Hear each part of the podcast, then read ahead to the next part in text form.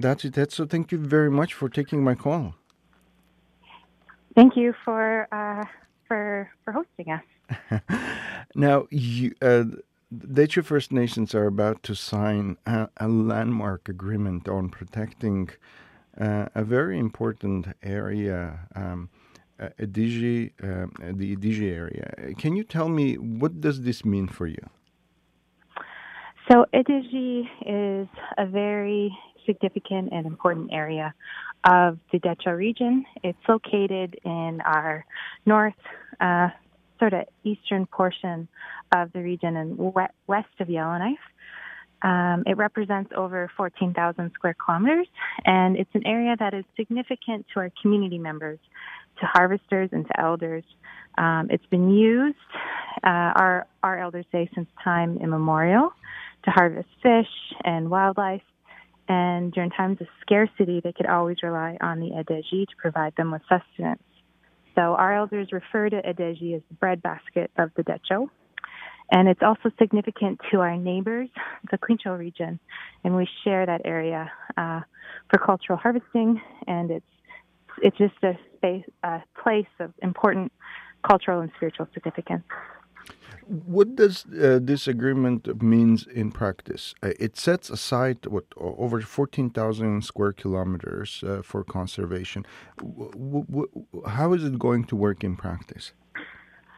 So, in practice, what the establishment agreement will do is it sets out all the mechanisms for us to enter into a formal relationship with Canada on how we'll work together to manage and protect the Edéhzhíe area. So the establishment agreement gives us um, a process to set up a co-management board. Um, it gives us processes on what we'll do in the event that we don't agree with one another. It also gives us support for our own uh, uh, Guardians program, which is our Indigenous-led stewardship and guardian program, and it's um, the Dehcho's initiative to have uh, conservation led in Dene ways and having our own uh, guardians on the ground as our eyes and ears on the land. So that way we can play an active role in on the land management. Now, uh, uh, is the first indigenous protected area established in Canada since uh, the Liberal government launched uh, what's called the Pathway to Target 1 process. How does it uh, feel to be the first indigenous community uh, to be doing this? It, it, feels pretty good and it feels timely. Um, discussions actually were initiated in the region about 20 years ago. So we've had 20 years to, to really think over its importance, 20 years to figure out what areas are important and, and how we'll approach management. And so the Pathways approach really provided a natural fit to the goals of our communities when it came to establishing Edéhzhíe as a protected area. So this past summer at our annual regional assembly, our own leaders passed a law that recognizes Edéhzhíe as protected under Dehcho Dene law. And so the area itself will have a dual designation under our own law and also recognized by the Canadian, the Canadian legislation. Hmm. Now, um, you said you you've been working on this uh, for over twenty years. Uh, what what are some of the lessons that you have learned from this process that could be uh, applicable to other indigenous uh, areas uh, that are trying to get the same designation for their for their lands? Well, 20 years uh, means that I, on a, at a personal level, um, was just a young little child when they started these discussions. There are others who worked on this right from the start, um, and were have kind of grown older with with the process as it's progressed.